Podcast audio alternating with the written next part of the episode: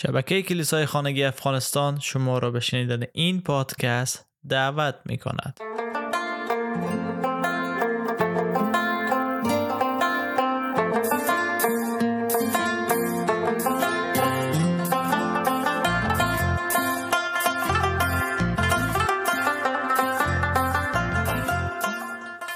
در تحقق پیشگویی ای هفته می‌رسیم به آیاتی که نشان بده مشایه را پادشاه مینامند. نه که او خود پادشاه بنامه بلکه او پادشاه بود اما مردمان سرزمینی که در او زندگی می‌کرد او را پادشاه مینامند و می‌تونیم پیشگویی از این را در مزامیر فصل دو آیه شش بخوانیم. من پادشاه برگزیده خود را در سیهون کوه مقدس خود بر تخت نشاندم. خداوند میگه پادشاه برگزیده خود بر تخت میشانه او پادشاه کسی نیست جز عیسی مسیح. و وقتی که می‌رسیم به متا 27 آیه 37 زمانی که عیسی بر روی صلیبه و مردم می‌خوان او را مسخره کنن و توهین کنن چنین لوحی را نوشته کرده بر صلیب او می‌زنه جرم او را بر لوحی به این شهر نوشتن.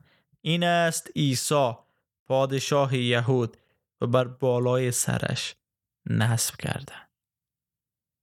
ایثار مردمان پادشاهانه. و جالب از است که ما باید براتان یادآور شوم که تنها ای آیه نیست که در مورد از صحبت می‌کنه که عیسی پادشاه یهوده. در زمانی که از عیسی بازجویی میشه چندین بار از او پرسیده میشه که آیا تو پادشاه یهود هستی؟ آیا تو فرزند خدا هستی؟ و تهمت هایی که به او زده میشه است که او خود را پادشاه مینامد. یعنی دارن نوعی موضوع بیان می‌کنن که بر علیه پادشاهی وقت عیسی می‌خواست انقلاب کنه دوباره محکوم کنن و او به مرگ بکشن. در حالی که پیشگویی هست از جانب خدا.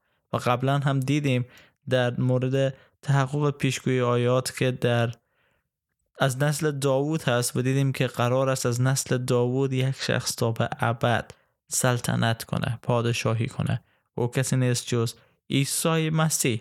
و این چه چه خب چه فایده ای به ما داره که عیسی پادشاه باشه؟ مهم است که بدانیم پادشاهی عیسی مسیح از این دنیا نیست.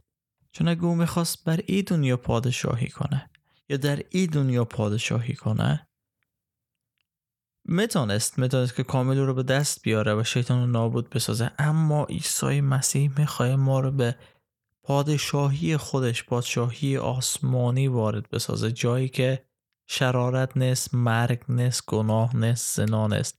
همه چیز بسته و وابسته به خداست و همه چیز در محوریت از او خدا قرار داره. پس ما عضو از او پادشاهی میشیم که پادشاهش عیسی مسیح است و در اونجا صلح و آرامش قرار داره. گرسنگی نیست ترس نیست. چیزی که ما در دنیای امروز خود می‌بینیم در پادشاهی خدا وجود نداره و همه این مازی دنیا خسته شده. دنیایی که پر از شرارت است و ما هم شریک شرارت از این دنیا هستیم. اما عیسی مسیح پادشاه شد که قرار است صلح و سلامتی بیاره نه برای دنیای شریر. زمان برای دنیای شریر صلح و سلامتی میایه که عیسی باز کرده ولی فعلا عیسی و صلح و سلامتی رو در قلب های ما برقرار می‌کنه. زمانی که ما او را پادشاه قلب خود می‌سازیم و او وارد شده و ما را تغییر میده. از ما شخصیت می‌سازه که دیگر جنگجو نباشه. دیگر خشن نباشیم. دیگر دنبال دردسر نباشیم. بلکه خدا را پرستش کنه. و اگه شما چنین شخصی هستی و خسته شدی و نیاز داری که صلح در وجود شما با وجود بیه صلح داشته باشی آرامش داشته باشی. دیگر عصبانی نشی خشمگین نشی. امروز می‌تونی زندگی خود به مسیح بسپاری. و بخوایی که مسیح شما را تغییر بده. چون او زنده هست و قدرت ایره داره که توسط روح خود در ما عمل کنه و ما را شخصت هایی بسازه که نور و نمک دنیا باشه. او پادشاهی است که صلح و سلامتی را دوست داره نه جنگ و آشوبه.